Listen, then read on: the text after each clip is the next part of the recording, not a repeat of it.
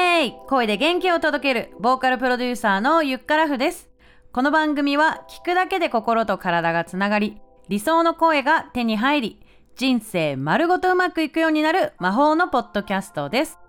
今回は誰でも歌を発信できるオンライン時代だからこそより意識するべき歌唱力とセルフブランディングのお話をしていきます。お楽しみに。今回は歌唱力の方からまずお話ししていきたいと思っているんですけれどもその前に前回のエピソードの最後にお知らせをした今後格付きで行っていくプレゼンライブバトルについて先にお話をさせてください。えー、このプレゼンライブバトルというのはですね未来のアーティスト予備軍であるシンガーシンガーソングライターボーカリストなどが7分間のパフォーマンスライブを披露します音楽プロデューサー A&R マーケティングディレクター。その他各分野で活躍するプロをアドバイザーとして招き歌唱力プレゼンテーション力の2つを軸に上位3位を決めるオンラインで行われるコンペティションライブです。こういったねウィズコロナ時代歌の力で日本を明るく元気にする未来のシンガーシンガーソングライターそしてボーカリストの音楽活動の幅を広げてもらいたい。そういったチャンスを作りたいという思いからですねイベントを始めるわけなんです。イベントのタイトル通りバトルということなので参加者にですね順位をつけて評価をするそんなスタイルになっています。もうなんか評価するなんていうと大変おこがましいなと思いつつもですねやっぱりあの向上心がある子たちっていうのは評価されたいっていうね願望を持つ子もいるのでえそういったね要望に応える形でこのスタイルで進めていきます。でこのイベントの評価軸が歌唱力とセルフブランディングということなんですが今回のエピソードオンライン時代新画に必要な2つのことそれがこの2つだと私は考えています。まず1つ目歌唱力。まあ当たり前ですけれどもね歌がうまい。うまいに越したことないよねっていうところでね。磨いていきたいところなんですが軸があった方が意識的に練習ができるかなと思うのでその中の、えー、歌を練習する時の6つのポイントを今回お伝えしていきます。まず1つ目選曲です。自分の声に合った選曲をしているかどうかとっても大事です。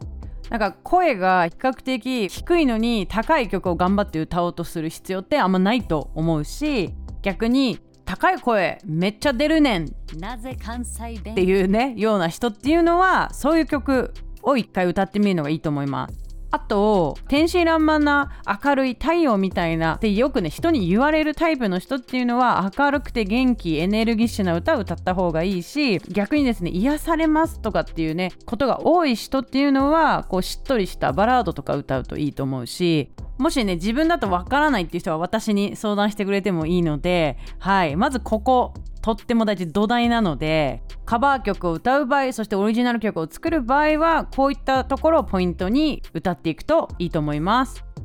えー、そして2つ目発音です。発音っていうとですねこう日本語とか英語とかその他の言語。最近だと韓国語もあるかもしれません。その言語にとって一番綺麗に発音できる方法を知ってるかどうかっていうのもね意外とリスナーの人を聞いてると思うし、まあ、もちろん音楽業界のプロの人もそういった耳で音楽を聴いています。私がね最も気になってしまうのはね「た」をね「さ」って言っちゃう人ですね。はい。これ結構無意識にやってる人も多いかもしれないんですが気づいてない人もこれ多いと思うのよね。だからもしかして今このね番組を聞いているあなたが録音した時に「た」じゃなくてなんか他行ね「さ」「さ」とか言って言ってたらあやばいゆかさん言ってたやつだな押そうっていう感じで、えー、ぜひ直してみてください。で3つ目発声です。えー、自分の声の強みを理解して歌えてるかどうか。例えば、えー、地声の低めの声がよくね周りの人にいいと言われるとか裏声が私綺麗なんです。って思っていればそういう音域の曲を選んで歌っていただいた方がいいかなと思います。そして4つ目ピッチですね。正しい音程で歌えてるかどうか。音痴も味がある場合がありますけれどもやっぱりたくさんの人に届ける場合はですね音程かっこピッチは、えー、取れてる方が